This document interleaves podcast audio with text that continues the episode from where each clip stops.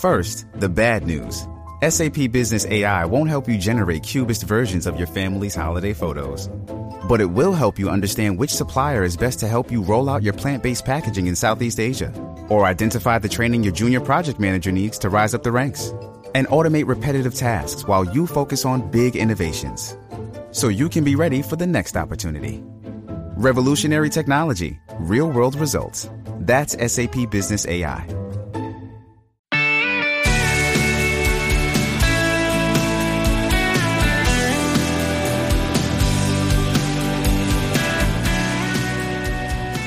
Welcome to Drilling Deep. I'm your host, John Kingston.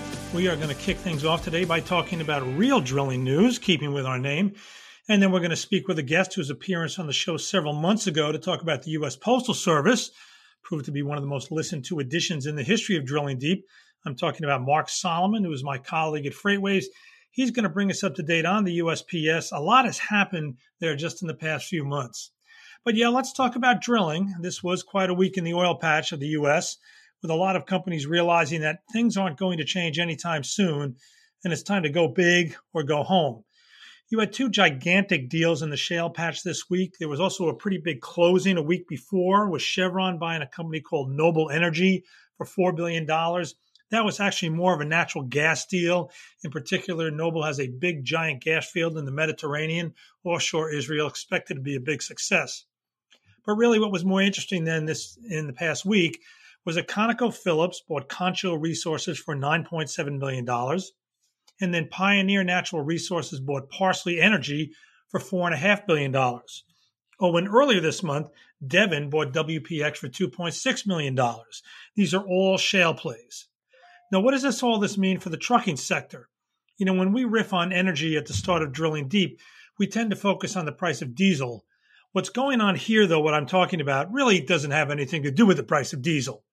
But remember, the U.S. trucking sector is also dependent upon the U.S. oil industry, and in particular the shale industry, for a lot of demand for trucking services. There have already been more than 50 bankruptcies in the oil patch of the U.S. this year, and the loss of those companies, if their assets don't get acquired, is a loss of trucking jobs. But particularly in shale, you know, the rocks always remain. Shale is not quite like conventional oil and gas production. You can bring it back on pretty quickly, even if it's been shut down and getting companies that were in financial trouble into the hands of stronger companies like a ConocoPhillips, like a Pioneer Natural Resources, should bend those other companies' cost curve and allow them to stick around a little longer, well, maybe a lot longer. So, in that sense, from the perspective of trucks servicing the oil patch, this week was a pretty good week. The price of oil is absolutely stuck. It's been in a range for around $40 for months now. It's one of the dullest periods of volatility I can remember but it also isn't at a price that is really sustainable. The problem is that, understandably, oil companies are cutting back their drilling, pipeline companies are cutting back their expansion plans, layoffs are being undertaken. ExxonMobil announced its plans to lay off a lot of people earlier this week. The history of commodity cycles, then, is that it sets the price up for the next spike. Investment into new production slows as normal depletion occurs. But what some analysts think this is different this time is that the other half of those commodity cycle, where the part where demand rises because of economic recovery and lower prices, they don't think that that part's going to happen this time around to any large degree because of the substitution of other fuels like electric vehicles. Electric vehicle market share, though, in 15 countries was 2.5% at the end of 2019. That's according to McKinsey. That grew to 2.8% in the first quarter of this year. That doesn't sound like much, but that's actually a pretty significant rise but can it continue? Because unless that number is big, the end of the oil era might not be all that soon. This may be what companies like ConocoPhillips are banking on. They remember that at the end of 1998, Exxon bought Mobil for a number that valued Mobil at around $10 per barrel. By early 1999, just a few months later, the price of oil was at its all time inflation adjusted low and it was down around $10. But you know, by the 2000 presidential campaign, which wasn't even two years later, the price of oil was high enough to be a campaign issue. Years of underinvestment at those low prices led to tight supplies, and Exxon looked like geniuses, and the people running Mobil didn't look too smart for selling at the lows. Now, shale is different. As we said, it can come on pretty quickly. The rocks don't go away. A surge in prices could result in a lot of those rocks being turned back on. and we're right back to about $40 oil. But with the drop in investment and the fact that someday the pandemic will be behind us, it could be that those companies buying those assets this week at distressed prices are going to look pretty smart. Keep your eye on them. They could be a future employer of your trucking fleet. We're going to switch gears here on Drilling Deep, as we usually do at this time. And we're going to bring back a guest whose appearance on the show a few months ago was one of the most downloaded editions of Drilling Deep in its history. I'm talking about my colleague, senior editor Mark Solomon. And the subject we talked about was the U.S. Postal Service. Mark, welcome back to Drilling Deep. It's great to be back, John. So, so it seems kind of soon to do it again. But you know, the, the reason I wanted to have you on, besides the fact that you know you're just such a ratings magnet, is that um, that I was the one who wrote the interview that you did. I covered about the interview that you did as part of the FreightWaves Last Mile Summit a few weeks ago. You interviewed Gordon Glazer, who's a senior consultant with Shipware and whose area of expertise is the Postal Service. It, it was a fascinating interview. He really held nothing back. He was extremely critical of the new postmaster, Louis DeJoy. Uh, but even then, back then, it seemed like what was a war on the post office that we talked about when you were on Drilling Deep a while ago had calmed down a bit. And now you're not even hearing that much of it as an issue, maybe because just because there's so much other stuff going on. But um, given what Gordon said and given what's going on over the last three or four months, has the Trump administration backed off the post office as a favorite target? John, I don't think they've backed off as much as they have more important fish to fry, which is getting President Trump reelected. Um, I do not believe that the post office will play a role in, excuse me, in the um, handling of ballots. I think they uh, there will be some dislocations, but this is an agency that ships uh, hundreds of millions of letters a day, adding X amount of demand in the form of ballots should not be particularly difficult for USPS to manage effectively and most importantly in a timely manner you've already seen some incidents with some ballots, you know, small number being found that had gotten somehow out into the the world, dumped away, and mm-hmm. you know, not only minuscule amount, but it's already become an issue. I know that you know some sides are making a big deal of it, so it, it's almost like the post office has to. Uh, has to meet a standard of utter perfection, or they're going to get dragged into this into a into a tight election. In when they write the history of the postal service and it goes back to the 18th century. Uh, this will probably go down as the worst year in its history. It has never been as politicized as it is today. Uh, in fact, 50 years ago, uh, Congress required the post office to be separated from the executive branch for the sole purpose of making it independent and keeping it immune from political firestorms like we are seeing today. And as he seems to be very capable of, uh, Donald Trump has uh, walked all over uh, legislation, uh, walked all over federal law, and he has brought the post office deeply into the political realm and has made things a, a nightmare for the agency. Well, so what what has Louis DeJoy has been doing over the last? You know, we spoke about three months ago. I mean, again, he does seem to have he was he was very much in the public eye, and then that kind of disappeared. Uh, has he backed off on some of the changes he wanted to make?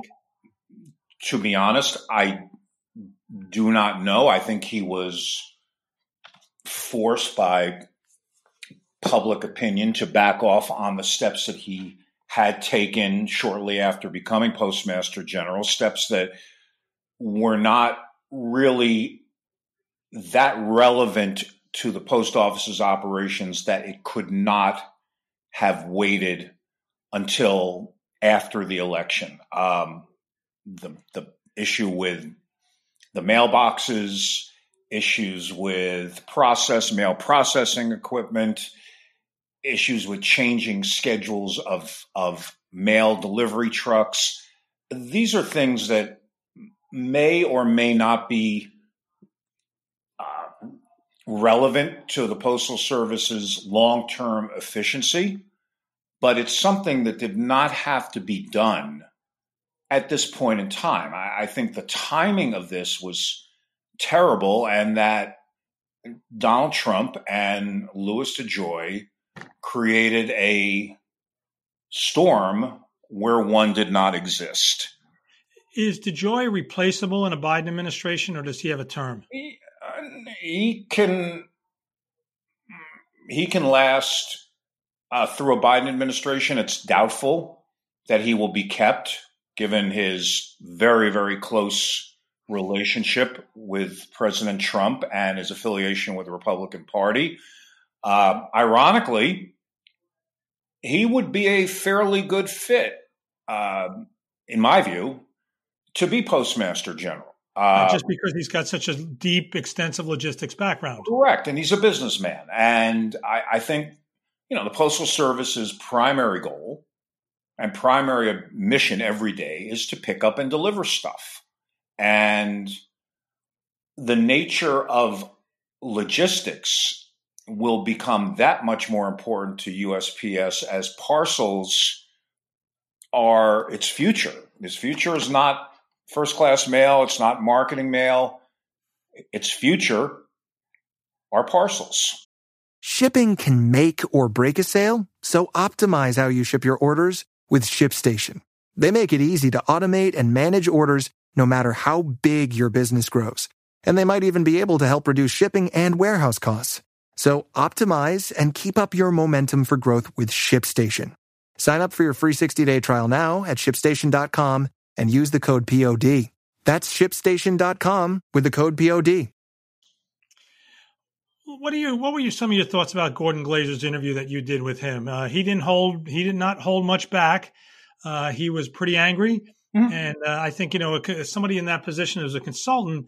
Consultants type, tend to be trying to moderate. They try to kind of see both sides of things. But that's why I know when I was listening to it, I was a little bit surprised at how strong he was. He was really angry about everything that uh, came to the postal uh, postal service had been going on. But he was also critical of the postal service in some areas. But he seemed to be at that point where he was going to give a lot of errors, uh, a lot of give a lot of give a pass on a lot of errors just because he wanted to, to defend the agency.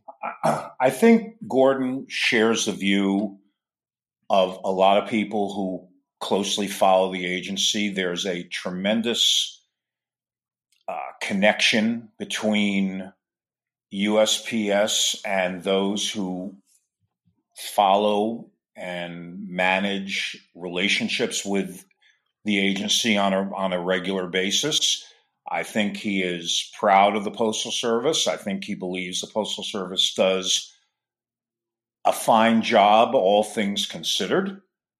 Uh, I do believe Gordon is very outspoken in his opposition to DeJoy and in his opposition to Trump. I've known Gordon for quite some time, and what he said to me on the air is what he has said to me via email and phone conversation for a couple of years, particularly this year. You know, one of the things I think that, that, he said that I found most interesting is that you know the postal service has to compete with U.S. with uh, the UPS it has to compete with FedEx, and they're their customers as well. And it's one of it's it's a strange situation because UPS and FedEx, as postal service customers, can go to the postal commission that manages it and sort of make demands and ask for things.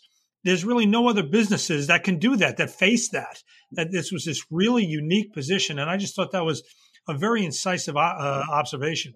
Well, the, the postal service is a unique institution in many ways. It, it has a monopoly over first class mail, has since you know the beginning of time or the beginning of the republic.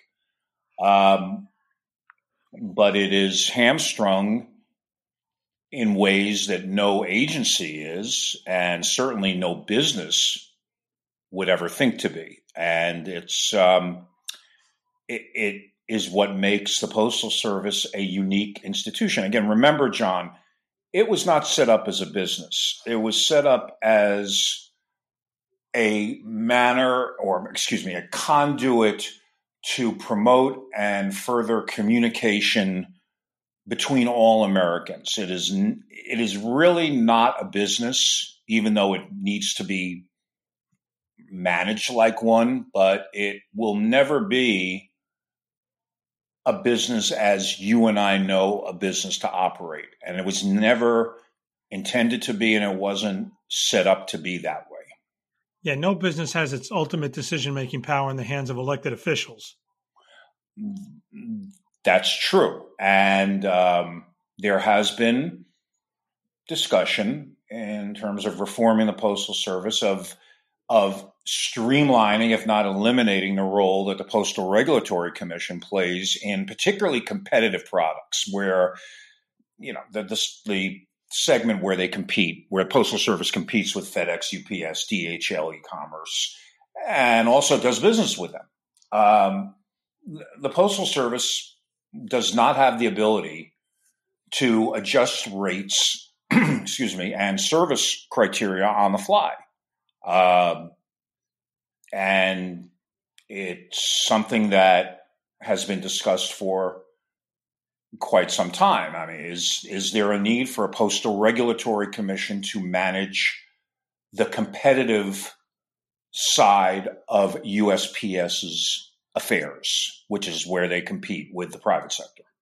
You know, Gordon made some uh, another. Well, he made a lot of interesting observations, but he was talking about the call by President Trump to increase parcel rates, you know, some crazy amount, four times or something like that. Mm-hmm. And he pointed out that the, the, the, research research has shown that that is an extremely elastic market. That any kind of an increase in postal rates uh, does have an impact on volume pretty quickly and pretty pretty clearly. Correct. Amazon which is the Postal Service's largest shipping customer, would take, oh, probably three quarters of its existing business with the Postal Service in house. It's already taken a lot of the business in house, the business that um, it moves within high density urban areas. Um, but a quadrupling of parcel rates would, excuse me, would would be a catastrophe for the post office. It would also be very damaging to merchants because it would then give yeah, UPS and FedEx a much freer hand in setting the kind of rates that would be anathema to smaller merchants who have promised free shipping in many cases and rely on the post office to provide the low cost shipping that helps the merchants fulfill that pledge to its to their customers. You know, you, we talked earlier about the Postal Rate Commission and just the fact that the Post Service is hamstrung on a lot of things. Uh, Gordon talked about something that I mean I've heard for years, long before I came to FreightWaves, the idea of allowing the Postal Service to be a bank to provide banking services, particularly in rural areas that are unbanked or underbanked. And every time they discuss it, every time they try to do it, uh, the lobbyists for the bigger banks uh, put pressure on Congress and it's banned. How big a deal is that? Uh, or is this just, you know, one of these things that's kind of theoretical but gets shot down and it really wouldn't have that much difference? Uh, you know, I haven't focused on that. My my coverage area really is transportation. I haven't spent a lot of time looking at the banking issue uh, on its surface. I don't. I mean, it all, it all really kind of goes down to the infrastructure that they have in place, which is buildings, big and small, all over the place. Uh, and in the same way that they're required to serve really rural, faraway areas that maybe banks aren't serving too well, the idea is they're already there. They can add that service. Yeah, like I said, I don't follow the the issue uh, that in theoretical terms makes perfect sense. Uh, I don't have a problem with it as a consumer, as a observer, um, but I don't spend a lot of money on swaying Congress. So, All right. So, what what do you think might be different for the Post Service in a Biden administration if it comes to that? Um, yes, okay, they won't be under constant pressure and the target of tweets, but it probably needs to be something more than that. Let's say it's January twentieth, twenty twenty one. Uh, what would you recommend for the Post Service that the Biden administration does for the Postal Service and Congress do uh, for the next two or three years? Well, I think the first thing that should be accomplished is to remove the requirement of prepaying uh, health benefits for future retirees, people who don't even aren't even born yet, let alone work for the postal service. If they got a job with the postal service, the postal service is required to prepay their their health benefits. Well, no agency, and we've had this discussion, no agency is required to do it. No company in its right mind would do it. Uh, and uh, there were there was a bill that passed the House quite decisively before the pandemic that lifted that burden from USPS's shoulders. It went over to the Senate. It didn't go anywhere, and then COVID hit, and that was that. Um, but I think that would be the first step in getting the Postal Service righted financially for the long term. Uh, operationally, you know they're in a they're in a tight spot. Um, there are three major customers for for parcel delivery are FedEx, UPS, and Amazon.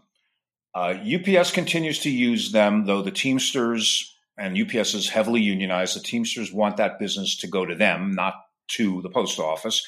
FedEx has basically taken all of its business away from the post office, with the exception of um, uh, suburban and rural areas. maybe they've they've held back somewhat in in this year of COVID because this was something they had planned to have finished by the end of this calendar year.